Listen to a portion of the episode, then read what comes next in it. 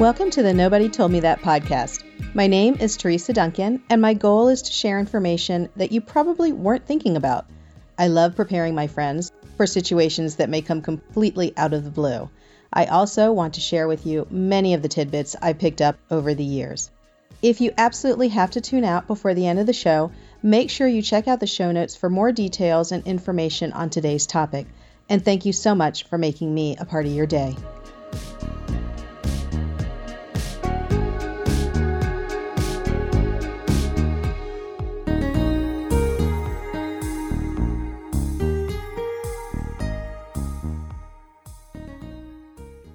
We're back with another episode. Hello, everyone. I want to introduce you to a new friend of mine.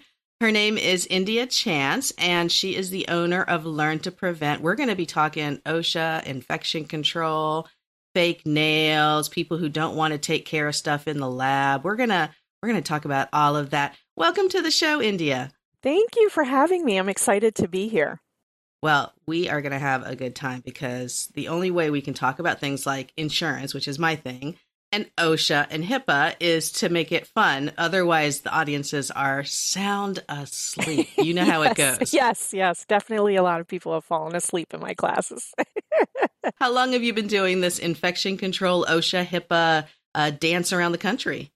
Um, so for about five years, um, 2017 is when I really kind of started to dive in and get really involved. I've been in dentistry. I'm a dental hygienist by trade, and I've been in dentistry about 26 years. But 2017 is when things kind of started to, you know, open up for me, and I decided, you know what, I'm going to go down this road. And it has been an interesting journey, fun um, at times, crazy and overwhelming at times, but um, I really feel like this is like what I'm supposed to be doing, my mission of encouraging safer dentistry. So so you were fairly, I guess, a couple years into it, and then all of a sudden this thing like COVID happened, and you're like, "Wait, hold on, I'm still like in training. Right. What's going on here? What's with this big pandemic now?" So how did that throw you for a loop? Actually my business just like went nuts with covid because you know of course you know infection control and osha and safety was at the forefront of dentistry and uh, it just really kind of just exploded. And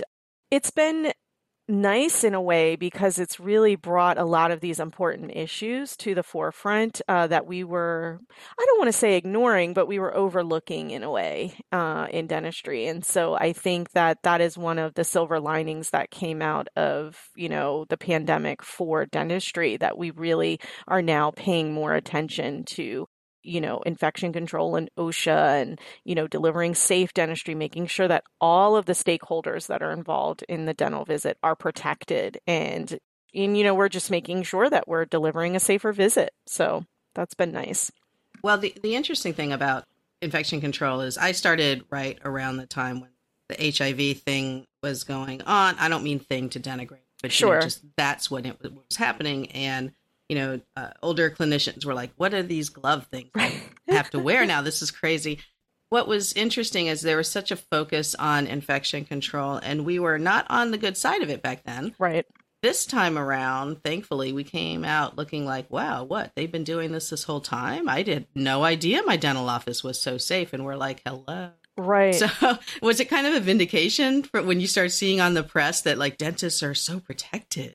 Absolutely. I mean, if you look at the other, uh, you know, health disciplines, I mean, compared to, let's say, your primary care doctor, I mean, we do a lot, you know, as far as, you know, PPE with disinfection and sterilization and things like that. I mean, obviously, we do more than what a primary care doctor might do on a regular basis. But uh, yeah, it was nice to see that people finally are seeing what we do. They see the importance of it. They see how much is involved in it. I feel I feel like the curtain you know was pulled back so people you know because the general public a lot of times what do they say? Oh, I'm just going to get my teeth cleaned, or I'm right. just, you know, going to get my teeth polished, or something like that. And it's kind of like, eh.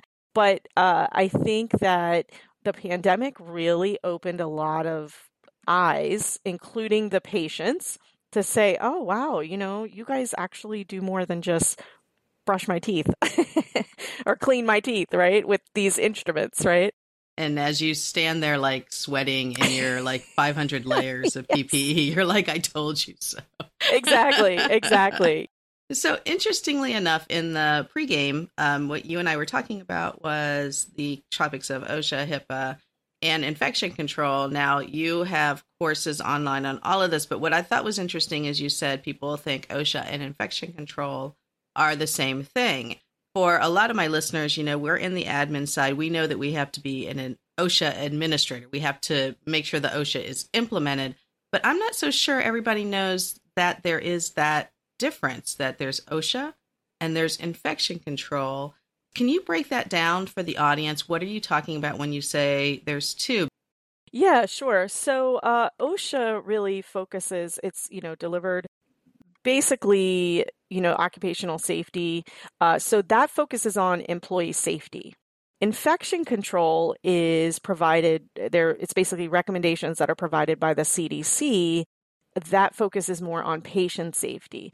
Now, there are a lot of recommendations from CDC and OSHA standards uh, that overlap. For instance, a couple of those areas are personal protective equipment, your PPE, uh, sterilization, um, biohazardous waste, things like that. So there are some topics that overlap, but there's definitely a distinction because with OSHA, because it's um, uh, put forth by the Occupational, you know, Safety and Health Administration, uh, they are actually a legal entity of the government, and so they put forth legislation to pass laws for their standards to be implemented. And so, at a federal level, every single dental office is required to adhere to OSHA standards, whatever standards apply to specifically to a dental office. With the CDC, they are not a legal entity, and so they what they put forth is based on data and they put recommendations forth. And so unless you practice or your practice is in a state where the dental board and the health department determine that the CDC recommendations are important, they write them into the Dental Practice Act, they write them into, you know, other parts of the dental laws, practice laws in the state, then they are just recommendations. But if they're written into basically the laws, the Dental Practice Act, the laws in the state, then those recommendations move to requirements. And so that's what we would call a CDC compliant state. And so it is important as a practice owner for you to kind of know, hey, are we are these CDC recommendations requirements?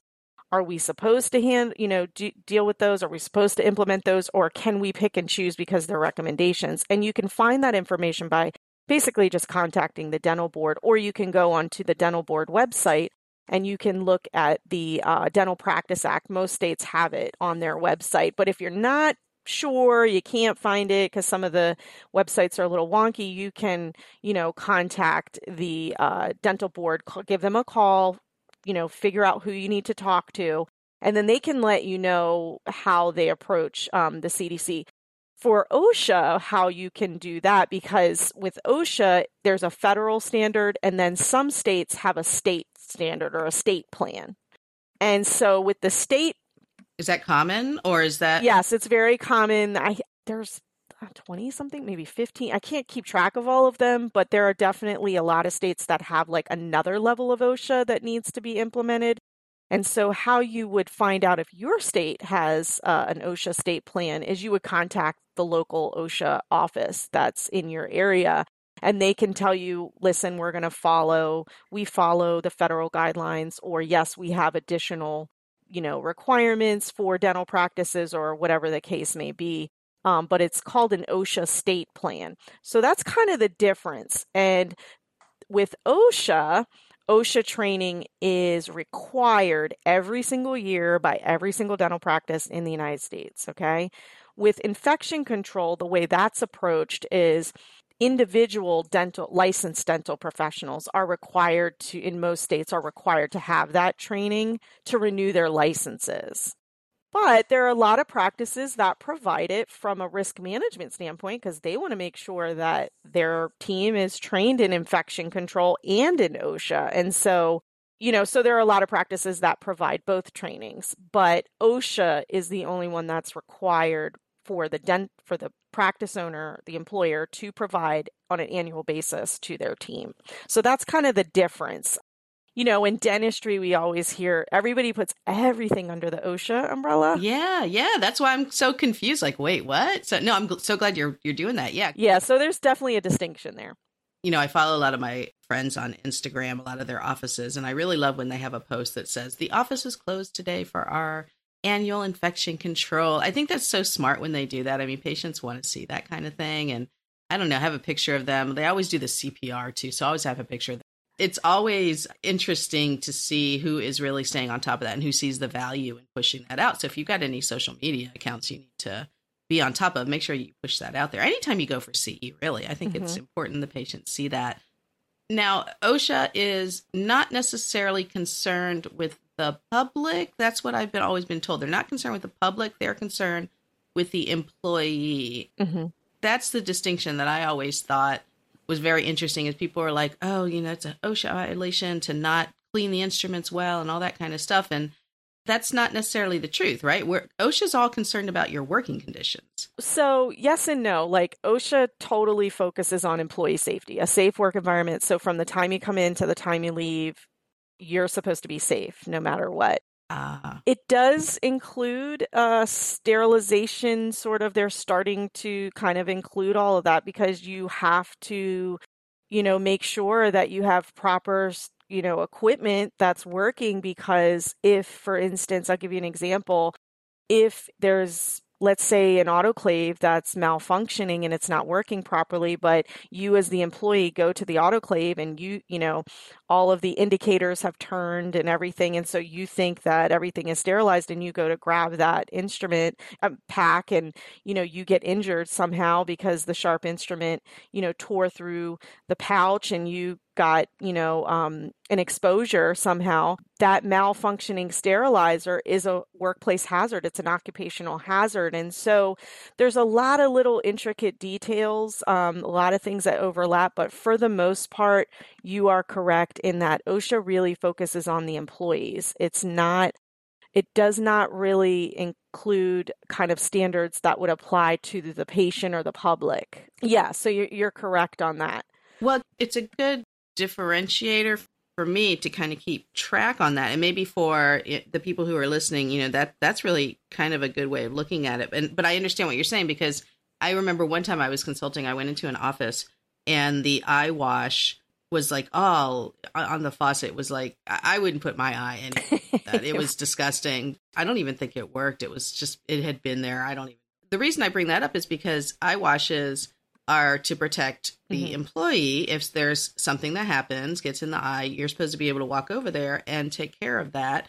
Obviously and i didn't bring that up because it's not i was a baby consultant didn't was in there for something else. I didn't want to rock the boat. Admin or not admin the clinical girl actually to be honest looked a little mean so i didn't right. that but that would have been an example it sounds like of a workplace that was putting the employee at risk. Absolutely Okay. Absolutely. Yeah. The eye wash station is something that protects employees from any type of eye injury.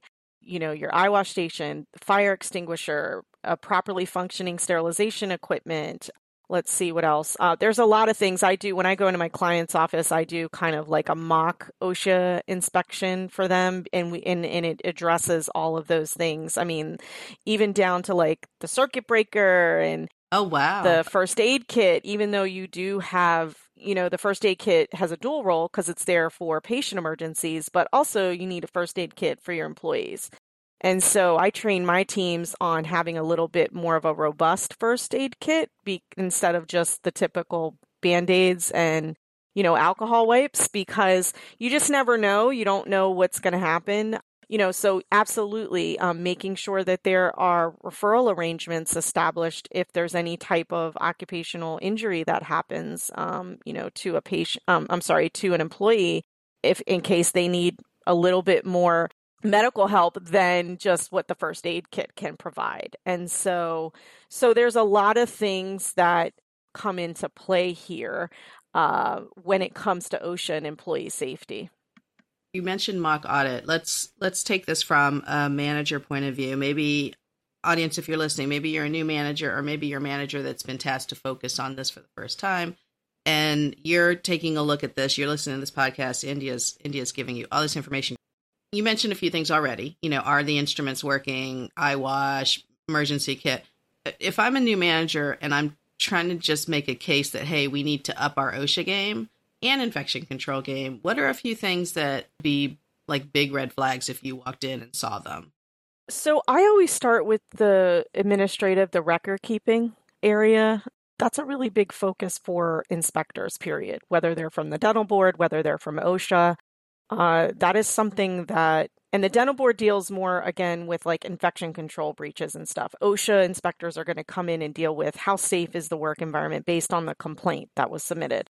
When you first walk into a practice as a new manager, if you don't see an OSHA binder, if you don't see training logs from the last three, four, five years, whatever, um, if you don't see employee records where to check to see if there's been any incidents, if you don't see an incident log in the employee health records, if you don't see proof for the clinical employees for tuberculosis and um, test, a TB test and hepatitis B verification, Oh my gosh, I forgot about all those. Oh no, those two. yeah. So if you don't see on the administrative side in the record keeping area those things, it's a really good indicator that the OSHA program is not as strong as it needs to be, and that most likely on the clinical side, OSHA is not being addressed. And so I'm actually an inspector for the state where I practice. I'm in Maryland. Although I focused you know, our dental board focuses on infection control breaches. As an inspector, when I go in for an official inspection, if the record keeping is not organized, it's not in order, I have a good idea that there are some things that are not happening in the rest of the office. And so it's a really big red flag for an inspector. And so we, you know, for those of us who are pretty experienced with that, we know like, okay, we're definitely going to find some breaches or violations back in the back. You know, so as a manager, that's could be a really good indicator if the office has been keeping up on, you know, uh, OSHA training, the required OSHA training, and you know some of those other things like the the incident log, if you have a lot of incidents that are happening, that lets you know that maybe the sharp safety program is not intact. If you don't see any training logs, then you kind of know, okay, when's the last time they've even had training? Oh, yeah, I'm sure that's a big one. Yeah. right. If you don't see an OSHA binder, which has all the information it's required to have an OSHA binder, most likely you're not having, you didn't have like the required training and stuff going on, things like that. I noticed on your site you have some free forms too mm-hmm. that people can take a look at and like activity logs and stuff. Do you want to talk to them about what what you offer for um, the free stuff? And, sure. And then when you're on that site, there's a lot of courses you guys can take a look at. Right. Us managers love it. We love forms, and if we don't have to create one, we're like so happy. So right. So on my uh, website, it's uh, learntoprevent.com. You can go to the e-learning tab and when you scroll down you'll see it's a it's it's set up like a course on the learning platform but it's uh, free dental safety logs.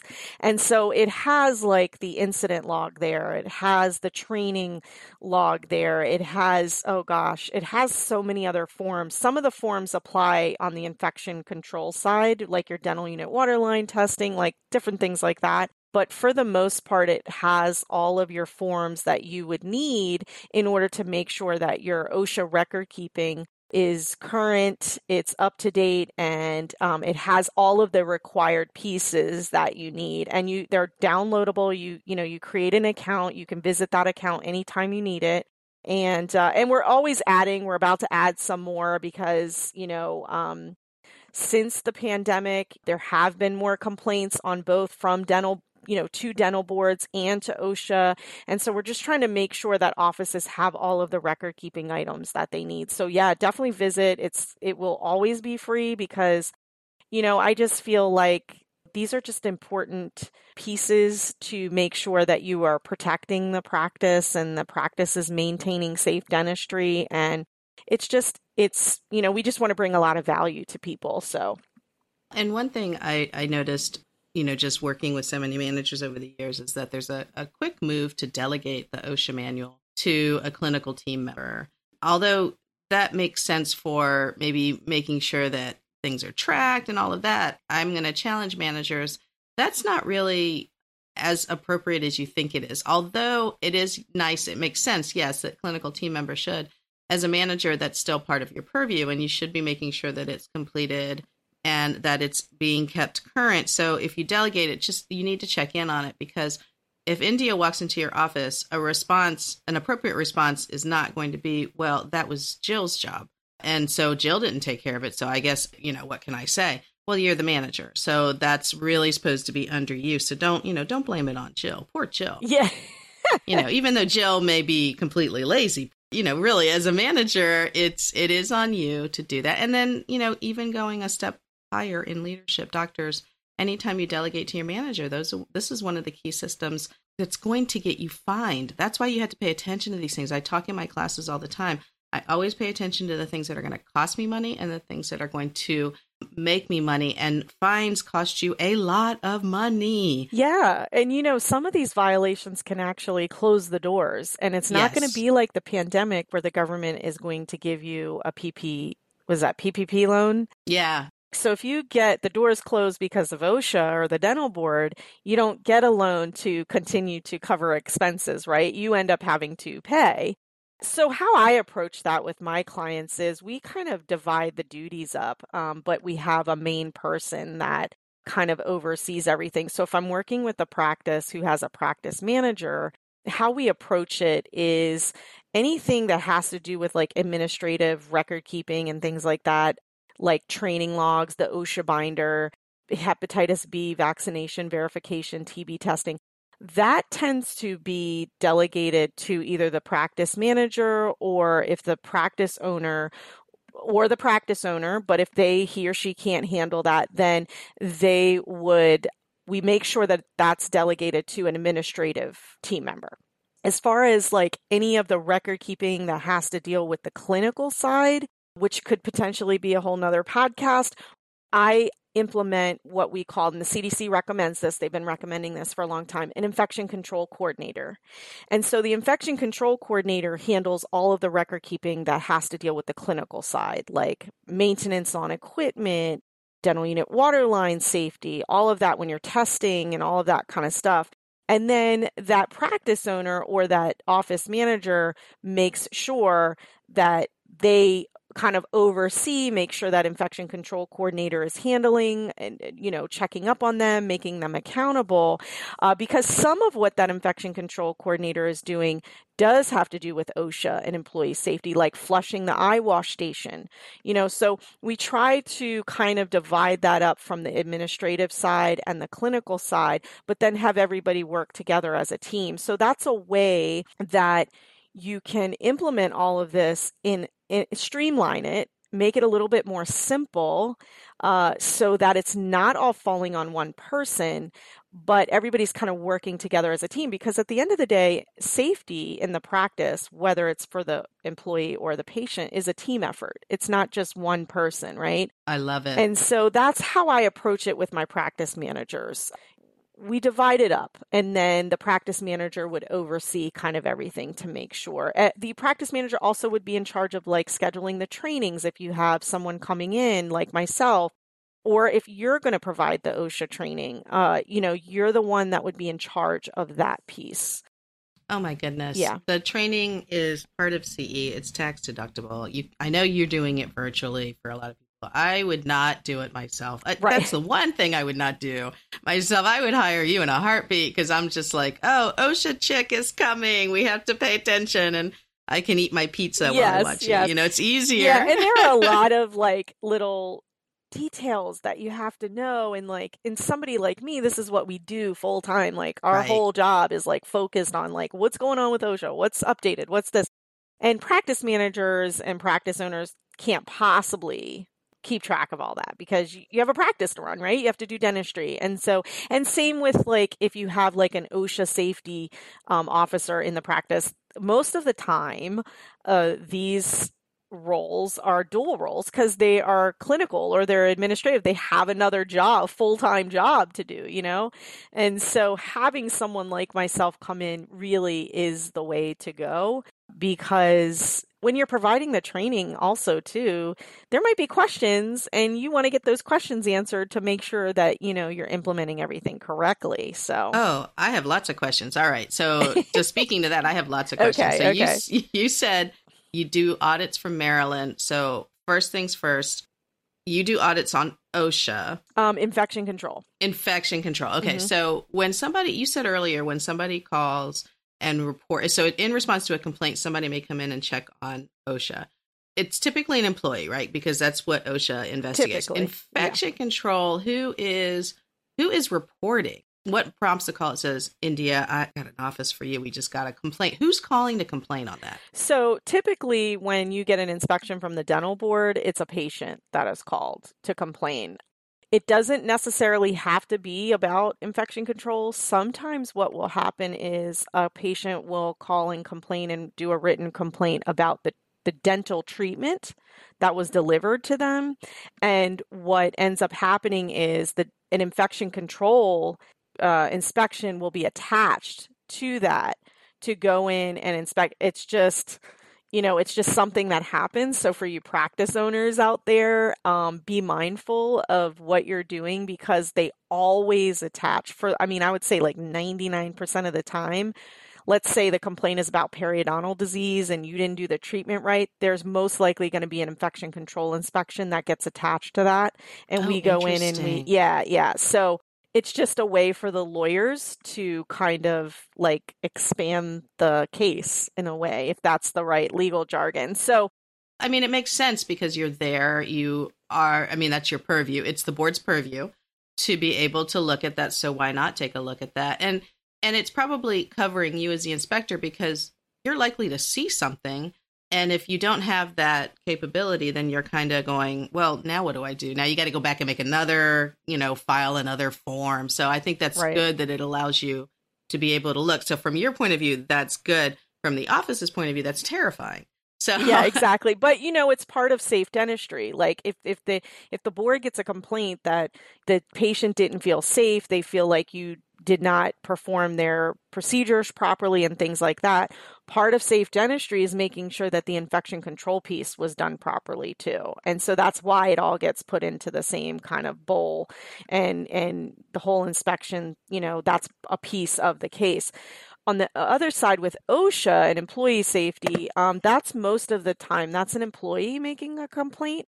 Uh, and I will say with both, whether it's a complaint so OSHA doesn't just do random inspections. They will, um, they're complaint driven. And so what they do is they'll do a preliminary um, investigation where they'll take the complaint, they'll look over it, and and and if a live in-person inspection uh, happens after that preliminary investigation is done because they want to make sure that this isn't a disgruntled employee this isn't just fake a fake inspection because you don't like this is might be your neighbor and you don't like them or something like that. So you know so you know the dentist is your neighbor right? I was going to say new dentist moves into town all of a sudden He's getting your inspected. neighbor and you don't like what he did in his lawn or something and you're like making a complaint. So you know so they do a preliminary investigation to make sure that it warrants an in-person inspection you know they'll come to the office. Same thing on the dental board side you know they get the complaint they have to read over it and it has to warrant an in-person inspection. And so most states now not all but most states from the dental board side are complaint driven there are some states that are um, like random inspections but the way they do it the dentist is informed ahead of time and all that kind of stuff. So i mean that's kind of how the process works. Um, with OSHA and infection control. So you come in and you find something, and I'm like freaking out. So am I shut down? I know every state's different, but do I have a time period where I can fix it and then you come back in and give me a stamp, or am I on probation? I mean, what what does that look like? Say I have a violation, and it's not like one of those that's going to kill everybody on site. Like I'm not leaking gas or anything. Yeah, yeah. Le- like OSHA, if they find leaking gas, there you're closing down right then and there. Right, right, right, right. but, but you know what I mean? Like something that could be fixed and and probably an honest mistake. Right. So most likely, how that works is, um, so when you go in, as the inspector, you you go through, you know, you have a checklist, you go through that, you have to take pictures and things like that. Um, you ask questions like if you don't if you if there's a checklist item and you don't like see it on your own or find it on your own you have to ask you know a team member or something like that.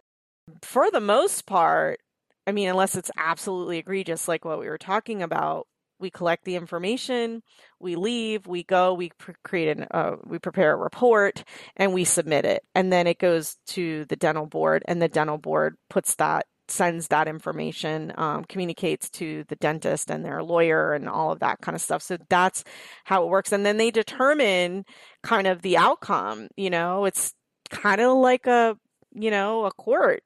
They determine if the office, if the dentist is liable, do they get their uh, license suspended? Do they get it revoked? Does the office get shut down? Like, how does all of that work? Is this all public? All that information is public after not? it happens it is. And so like in my state we get a quarterly printed newsletter sent to any licensed professional in our state and any licensed dentist or hygienist. And it's public information who got in trouble basically you know for the last like quarter or two quarters or last year or whatever.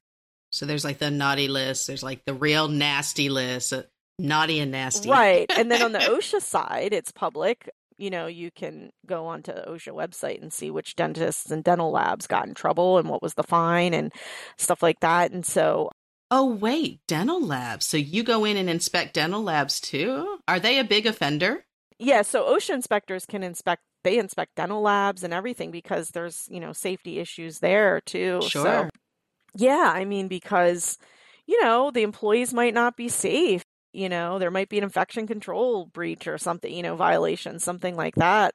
Does that happen often? I mean, are labs one of those? Not really, because, you know, you don't, it's not like a dental office, right? It's not like a dental office where patients are in there and, yeah. you know, they're not really, it, that's more on the OSHA side. Like, you know, an employee might complain that it was an unsafe environment or something like that yeah, but there, there, it's right all on you know OSHA website. Not too many, but um, I think there was one, if I recall right, there was one like in Hawaii. A Hawaii dental lab got in trouble and they got fined a lot of money. Yeah, yeah. So it was un- unsafe um, employee, you know, unsafe uh, environment for employees. How did you become an inspector? That's just so it's fascinating to me because you walk into an office the first time you're inspecting. Do you feel like, oh my gosh, I'm on the other side? Like going on here? How did this happen? How did that career evolution go? So I got asked by the board. I got appointed by the board to be in. I got asked if I was interested in doing it. I'm like, yes, I want to do this, right? um, and by the way, little side note, I am not allowed to inspect any offices that are my clients. That's conflict of interest. So I would oh, never that's do good. that. So yeah. Maryland offices should hire you like immediately. exactly. So yeah. So any, you know, no, no I don't. Um, I'm not allowed to do that. Um, and I would just decline it, like if it happened to be my client, but um, it better not be any of my clients. Right. I've done a lot of work with them. They're going to get a, you know, slap on the wrist if they do that. But anyway, I got involved basically with uh, this whole entire career change by I was a consulting for an office, uh, helping them build their dental hygiene department. And part of that was to create a CE program for the team. And so, you know, having people come in and provide CE and different things like that. And one of the practice owners was like, "Hey, we need OSHA training. We haven't had it." I'm like, "Oh yeah, you know, we've got it. Let's do that too." And and uh, happened to chat with the at the time she was the leading kind of OSHA infection control trainer here in my area, and and she just was like, "Hey, what's your end game?" And sometimes there are certain words that you have with people that are buzzwords for you and they kind of trigger something and you're like, endgame, hmm, what are you talking about? And so we just started to chat and she said, Hey, I'm retiring. You know, there's going to be offices that need help. And so it just kind of progressed from there. And I just kind of started, I got started and just started to really kind of network and I did a lot of training uh, because even though I've been in dentistry a long time, there's so much that we need to know, right? You know, there's so much that I just wasn't paying attention to, you know, as I'm, you know, treating my patients, I'm trying to do my best. And like you said earlier, it's not intentional all the time. You're like, you know, you're trying to deliver safe dentistry. You're trying to make sure the whole room is taken care of and wiped down. And, you know, on the admin side, I started out in administrative role in dentistry and you're trying to do all the right stuff, but there's still so much. And so I just dove in. I got a lot of training. I went to OSAP. So, for any of those practice managers that don't know about OSAP, it's the Organization uh, for Safety and Asepsis for Dentistry. And so, it is the only organization in the United States that is totally dedicated to safety, safe dentistry. And so it's osap.org for any of those who don't know that, but it's an awesome resource for practice managers. And um, and they have an annual session. Yes, they do. They do. They do too. They do a boot camp in January and then I think in June they do like a conference and that that boot camp is coming up actually. You know, I got involved and that's how I just began to network and I got clients and then the board called and said, um, "Hey, would you be interested?" And I was like, "Absolutely." And you know, the one thing is we're not the enemy when we walk into the office cuz sometimes people, you know, it's like, oh my God, they're coming to shut us down. That's not really the goal. We don't want to shut down. The dental board doesn't want to shut offices down. OSHA doesn't want to shut offices It's bad down. for the patients. Like it leaves a lot of patients in the lurch. Yeah, and OSHA doesn't want to shut an office down. You know, we know that these are human beings that are involved in, you know, this whole thing and and we don't want to shut an office down. What we want to do is make it a safe environment. And so the goal is to go in, do the inspection, give the dentist time to address all of these issues to get it right, and implement the uh, proper protocols and the systems that you need in place to make sure that you're delivering a safe dental visit for everybody involved.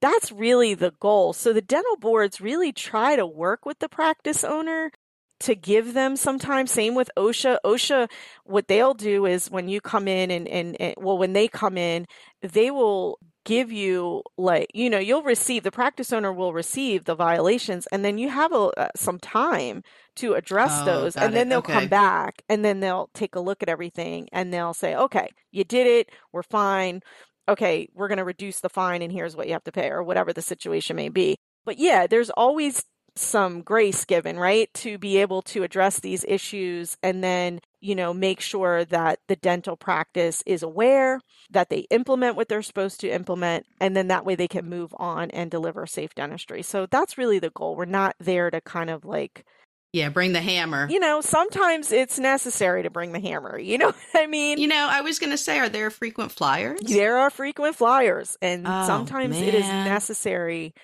Uh, You know, I have a client, no names, no names, but um, yeah, I mean, I had to go in. It was a long process. We had to like go in. We had to like do everything because what was the resistance? Like, why did you have to keep going in?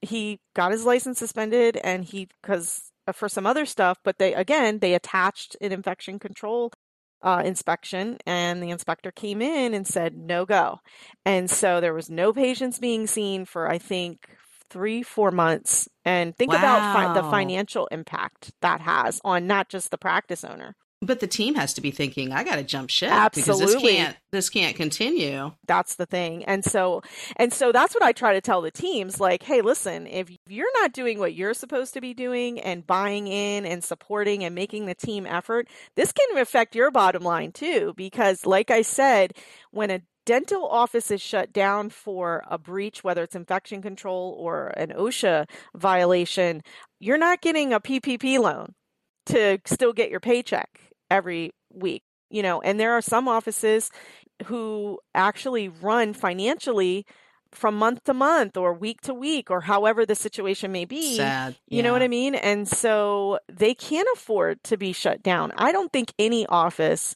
for the most part, could be shut down for three to four months without any income whatsoever coming in and, and be able to kind of make it through. You know, that's what happens. And it was a pretty big deal. I mean, and so we had to just start from square one and just rebuild his whole infection control program. Re, you know, actually not rebuild. We had to build one because that's why he got in trouble, right? And same with OSHA. I remember when I was hiring, I would look at the resumes of people who were applying, obviously. We knew which offices were shady. We knew which offices had problem, you know, doctors. And whenever I saw somebody coming from one of those offices and they had worked there for a while, I always was like, eh, because they were there for a while. They saw st- stuff going on. We all know. We all know who those offices are.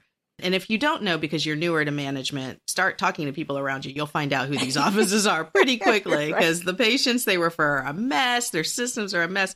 And I would not hire people from these jobs. So if you're in an office that is doing shady stuff, I mean, it's not just the doctor who gets noticed. Mm-hmm. Hiring managers will see where you're working, where you've been trained, and realize you may be in charge of OSHA at that office, but we know that that office really has no OSHA. So what's that about, right? Yeah. One other question that I had for you. When you went in and started doing, you know, your audits and stuff. So this is where I want to get kind of into the fun fun part of it. Not fun, but you know, kind of right. the, the juicy details, yes. right? First of all, what shocked you? Was there one instance of, and of course no names, right. but were there one or two cases where you're just like, what the heck is going on? I have never seen something like this before.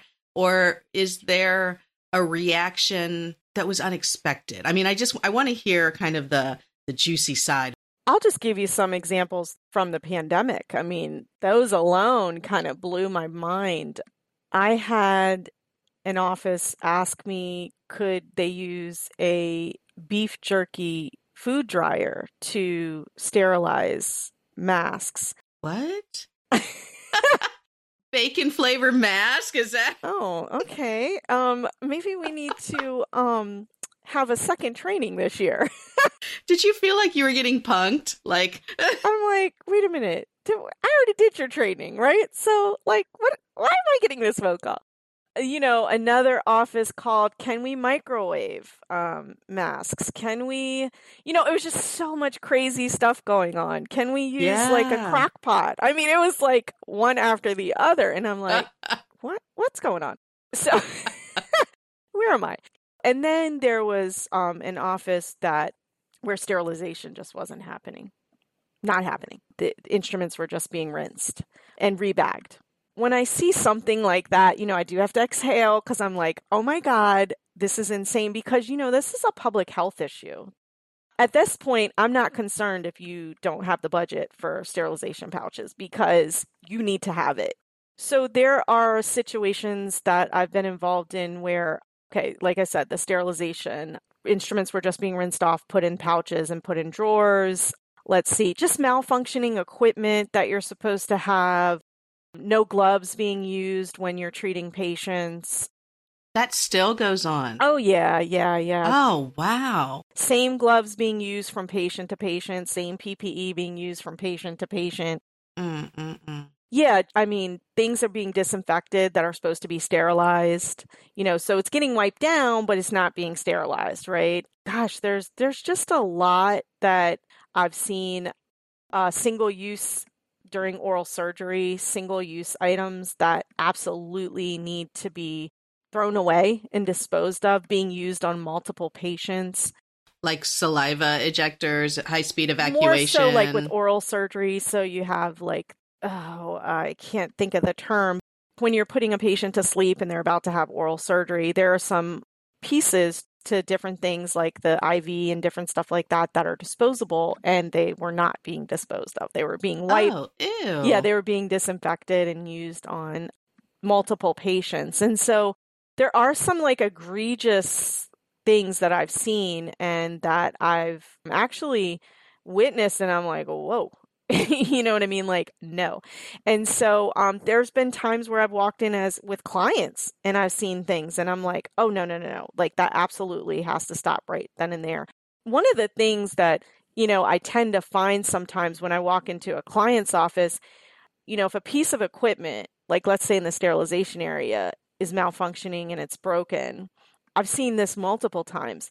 There will be some type of solution that is created by someone in the practice and they'll just go ahead and implement that and that's how they'll start doing their sterilization and their cleaning of the instruments and things like that. And i'm like wait a minute. No no no no no. Who told who taught you to do this and why did they tell you to do oh we just figured that you know as long as you know we're rinsing stuff you know whatever the case may and i'm like no we have to do it accord there's a reason why you know there's a process and there's a reason why the cdc recommends this the process to be like this, or there's a reason why OSHA mandates the process to be like this because some of the science is behind it. You know, we can see that it's effective and things like that. And so What if, like, Mary Jane taught me that if I bag instruments and hopped around on one foot while I did it, that's not going to do it? Like those old. Right, right. those old reasons. It's funny you bring that up about someone teaching you because my podcast partner and I, we have a podcast and it's all focused on infection control, but we talk about that. It's they're called legacy errors. And so it's all Oh, I these, deal with those yeah, with yeah. So insurance all the same time. with insurance yeah. and on the administrative side, we have those on the clinical side. And that's why as a practice manager, it does make sense for you to have a consultant to come in regarding OSHA and infection control. So, because that's somebody who's trained, who's educated, who knows all of the rules and regulations and standards that can really address a lot of those legacy errors that could actually, you know, expand the infection control breaches or expand the violations that are happening in the back and really make for an unsafe dental visit and an unsafe working environment. And so we try to really battle and come against those legacy errors because it's just really tough. And there's a process in how you address those. There's a process in how you kind of remove those out of the practice. Yeah, well, because you're you're the new person coming in, and you know what do you know? And, right. I mean, you being a, an inspector, you have a little bit of clout Right. behind you, but if Gina is starting the next day and she's like, "What is this? Why are you hopping on one foot?" Yeah, why are we doing it like this? So I have two scenarios that I'd love some comment on. I've been in many offices where they have a counter. that- So say it's like a galley style mm-hmm. infection control area. So there's the dirty side and there's the clean side, okay, which is pretty common. So a lot of people I see are drinking their coffee and stuff and they put it on the clean side. That's good. Is that I mean, that doesn't seem like it's far enough away. No, it's not. It's not. And you know, OSHA, remember I said OSHA is a legal entity and we have to follow every single state, every single practice has to follow what OSHA says. And so in the bloodborne pathogen uh, standard of OSHA, it talks about no food, no drink, cosmetics, things like that, do, putting your contact lenses in, like all of that kind of stuff needs to be out of the work, clinical work area. So even if it's on the clean side, it's not allowed. So you have to leave. you know, I have a slide in my presentation that says lunch stays in the kitchen yeah. Because all of that for the clinical team members, all of that has to be um, out of the clinical working area. So that means your sterilization area, your operatories, the hallway, all of that, you know, the hallway in the clinical area, all of that. Cause I've, I've been in offices where they like to put, you know, maybe they have a computer in the hallway and uh, everybody's got like all their snacks and drinks and everything. And it's like, Oh, no, that's part of the clinical area. So all of this needs to be out of that area. Okay, so that's interesting because there are little cubby holes everywhere that people have, and people think, okay, I can stick my drink yeah. there. And you can't. That's a no no. Oh, wow. I just upset a lot of people. Well, I know, I know. They're going to be like, why did you have her on here, Teresa? Girl, it's hot with this Right. PPE. I need my drink. What's going on? Why'd you do that? Yeah. Maybe you can put it in a box with the top. I don't know. No, just don't do it. Just just, don't don't, do do it. it. All right. So here's the other thing that I see hotly debated Okay. on Facebook forums, and since there, since it's OSHA, I just kind of sit back, or infection control, I just sit back and go, let's see what happens here, because the claws, as it were, come out. So here we go. The fake nails. Oh, so yes. fake nails. Now I love my fake nails Sure. when I get them. They're beautiful, but I'm up front. Right. When I was an assistant, I never got my nails done anyways because I couldn't keep anything on them. But you have people who do double duty.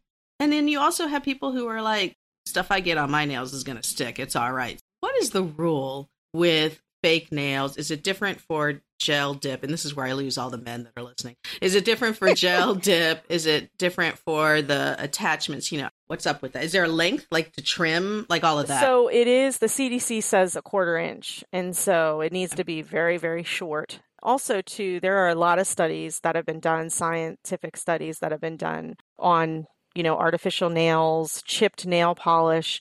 They're just really good reservoirs for bacteria. That's why there's this, you know, recommendation and this standard that they be, you know, at a certain length. I always say this is how I train. I always say um, quarter inch and then making sure that you at least have a manicure because the cuticles are um, actually a good barrier for any kind of pathogen or anything. So you do need to oh, keep interesting. Okay. You do need to keep like some form of a manicure going on on a regular basis cuz you know, if not, then you have basically skin tears and things like that, hangnails and all of that, which are openings for infection to get into your body. And that is very common with us because we do a lot of hand hygiene. We have dry skin, we have, you know, um, skin irritations, our cuticles, things like that. So it is important to maintain manicure your nails in some way. So men too, men have to pay attention to this. Absolutely. Yep. Men and women both need to make sure that they're doing a manicure you want to be careful with the nail polish because if you are not a person that is going to maintain it, okay, and then it's chipping and things like that, again, it's a great reservoir. That's where bacteria kind of hangs out in the chips. Underneath the oh, underneath gotcha. like the gel, the artificial nails, things like that. The concern with artificial nails and gel manicures is that typically people will get the this service done and the nails are not the right length. They're a little too long. The problem with having nails too long is that your PPE is not going to fit properly. So your gloves aren't going to fit properly. And with wearing gloves that do not fit properly, you increase your risk for an occupational hazard because your gloves are too big. And so you're trying to deal with instruments, you're trying to deal with, for instance, and i t- I've told this story a lot of times. Um, there was a dental assistant in one of the offices I was in.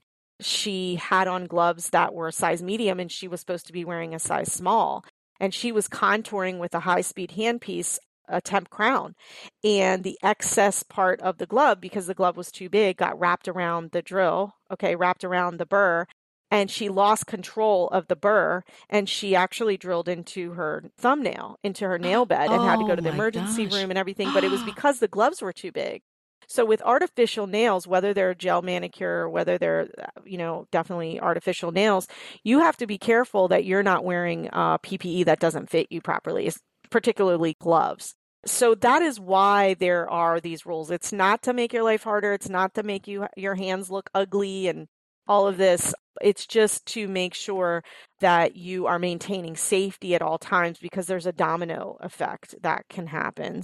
So that's kind of what I train and that's what I recommend. Um, you know, just follow what the CDC and OSHA is saying about that because it's going to help you. Again, it's not to say that you don't, you know, get your nails painted or you don't get gel manicure or you don't get artificial nails, but they just need to be at a certain um, length and they need to be maintained. If you can't afford to maintain them, it's probably best for you to just have your natural nails and just get like manicures or do your own manicure on a regular basis my situation was always I was filling in when, of course, somebody would call out. And as we know, we're dealing with shortages everywhere. So managers are putting on their scrubs more than ever and they're doing double duty.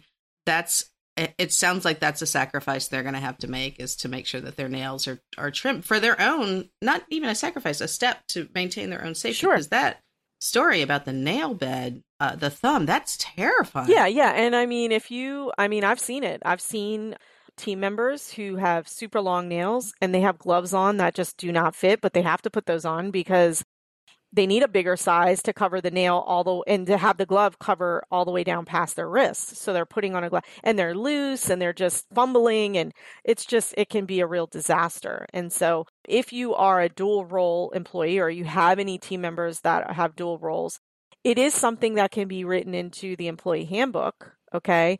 Um, you can make like an internal kind of protocol that you want. You know, you you will need to notify everybody. Like you can't just say, you know, you can't pick and choose who you're going to do this to you know and it needs to be written. You i recommend always like especially with this whole nails hygiene situation i've had doctors say well we never even wrote that into our ha- employee handbook. And i'm like okay well you'll just print up a protocol. It needs to be written and everybody will read it. They'll sign it you know, the practice owner kind of and the practice manager, you know, you guys have to decide how you're going to deliver that to the team. But I just recommend for HR purposes, it's written, everybody signs it. And then you give your team members a deadline to say, okay, by this time, you know, this is where the nail hygiene needs to be because, you know, you're on the clinical side. I have to adhere as a practice owner to the CDC and OSHA. And so this is where we're going to go with that but definitely that would be my recommendation for that. You said uh, drinks in the clinical bad. What about me up front? I'm always like I always have to have a Diet Coke or a thing of water nearby. Am I okay? Does it need to have a lid? What's what's my protocol? For the ad- administrative team, you're allowed to have like a drink or food or whatever. You know, that's just it's really an internal kind of protocol. Like if as the practice manager, you don't want drinks there, then you don't have drinks. But OSHA really deals more with the clinical side of things. So, my recommendation though, when practices ask me this question is yes, I wouldn't allow like food or anything like that, but if they want to have a drink, but it should be covered or should have a cap, you know what I mean? And it should be out of the way. It shouldn't just be out because you're conducting business here, right? And so we want to maintain professional appearance. You know, we want to make sure that, you know, we have a lot of technology around. We don't want things spilling and all of this because you knocked it over by accident.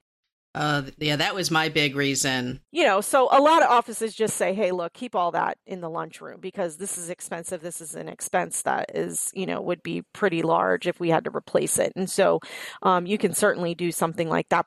You know, yes, the admin team can have bottle of water or something like that up front. Yeah. Oh, thank God. Yeah. I just know what my audience is thinking. They're like, oh my God, I need my I need my coffee. I need my yeah. my diet soda in the afternoon, whatever it is, right? Yeah, and the thing the reason why you kind of want to like make it discreet is because from a team perspective, that could be interpreted as the administrative team gets more favoritism than we do on the clinical side and it just causes contention it is good to kind of, if your admin team is going to have drinks or something, make it discreet. Let's not like rub it in anybody's face that, hey, I can have a drink up here and you can't have one. Right. Because those little things are little small seeds that get planted and then they grow into something bigger. And what we're trying to do to do is promote teamwork, right? But we're also trying to promote a culture of safety across the whole entire team all have to be involved in that. And so try to encourage everybody make it discreet if you're going to allow your admin team to have drinks uh, in the in the front. Or make a little bar up there where everybody goes in between patients. I mean, hey that's an awesome like just don't have any alcoholic beverages.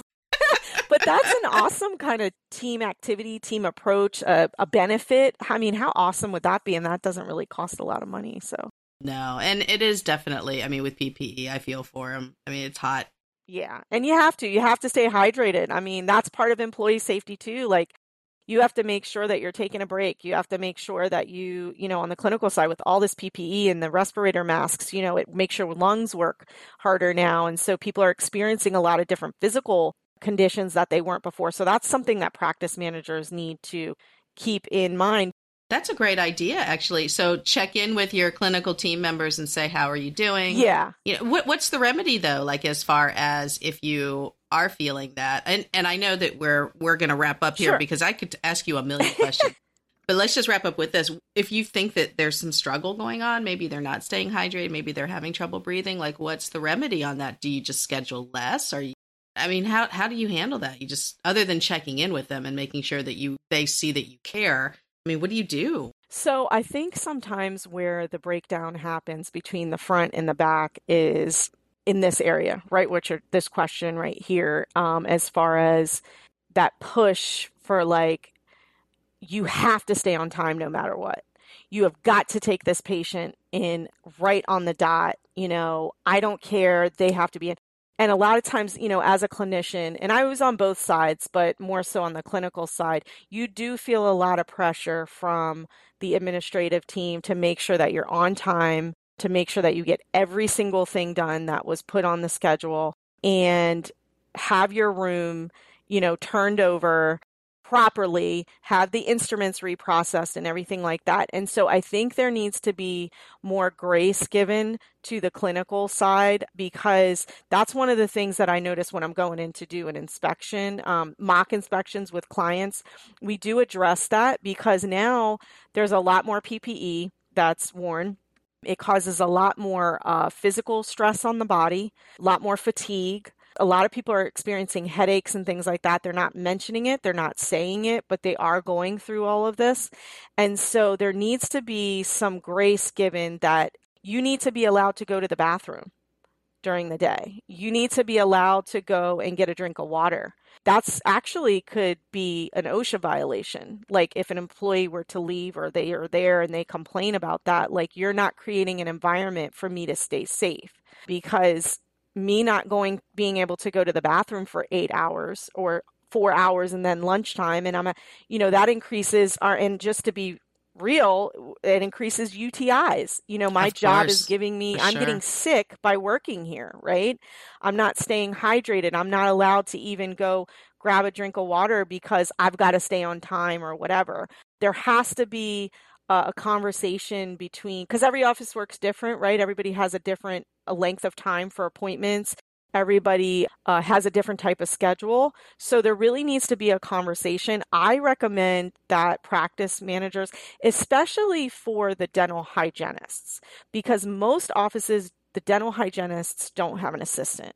So they literally have to do everything that the assistant and the dentist do right on their side, not necessarily procedure wise, but they have to deliver the treatment, then they have to take care of their room, they have to go get the patient, they have to review medical history, they have to do everything that maybe the assistant helps the doctor do. Yeah, good point. And so what ends up happening is the dental hygiene department doesn't get the same grace a lot of times as like cuz cuz let's face it if the dentist has to go to the bathroom the assistant can handle taking the x-rays. The assistant can Right. handle doing the medical history review or whatever and vice versa not necessarily x-rays but the doc can review or the doc can be a couple minutes late or if the assistant has to go reprocess instruments the doc might say okay go ahead. This is a good time for you to go ahead and do that.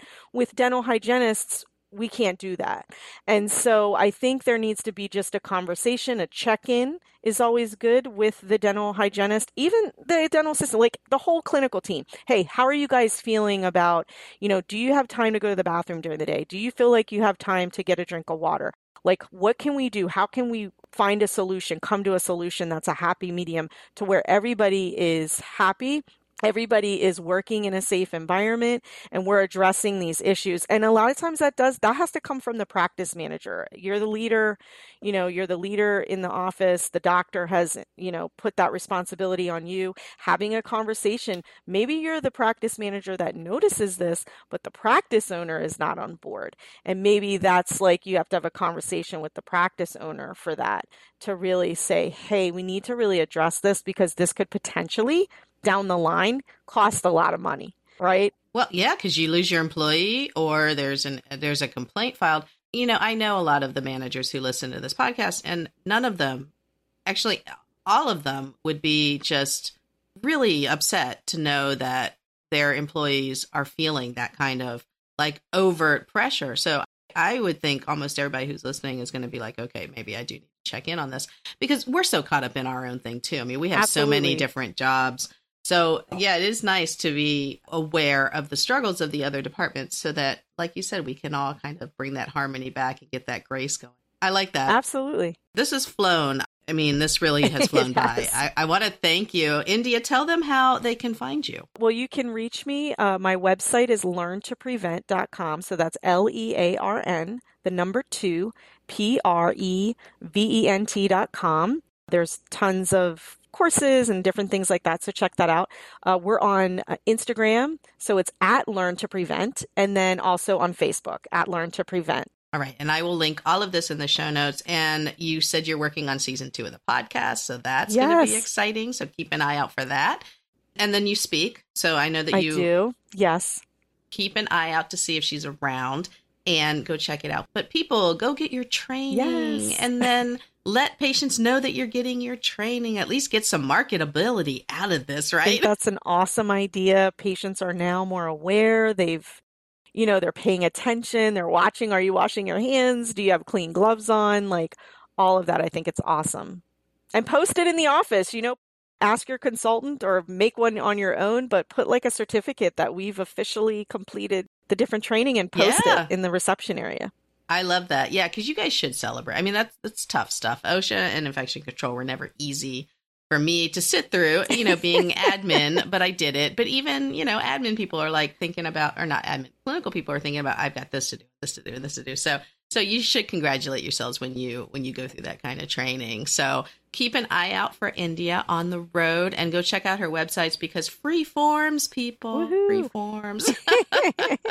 so we'll have you back again because I definitely want to keep in touch and talk about this type of topic and we'll do, we'll do maybe do a little bit of HIPAA next time. Although yes. I know that you train on that too, but infection control in OSHA is just I don't know. There's a lot more juiciness when it comes to it, right? yes, there are. There stories. Yeah.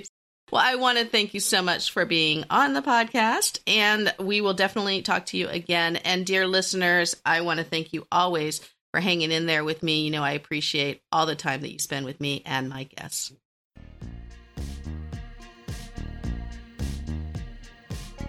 We're all super busy, so thank you for making time for me today.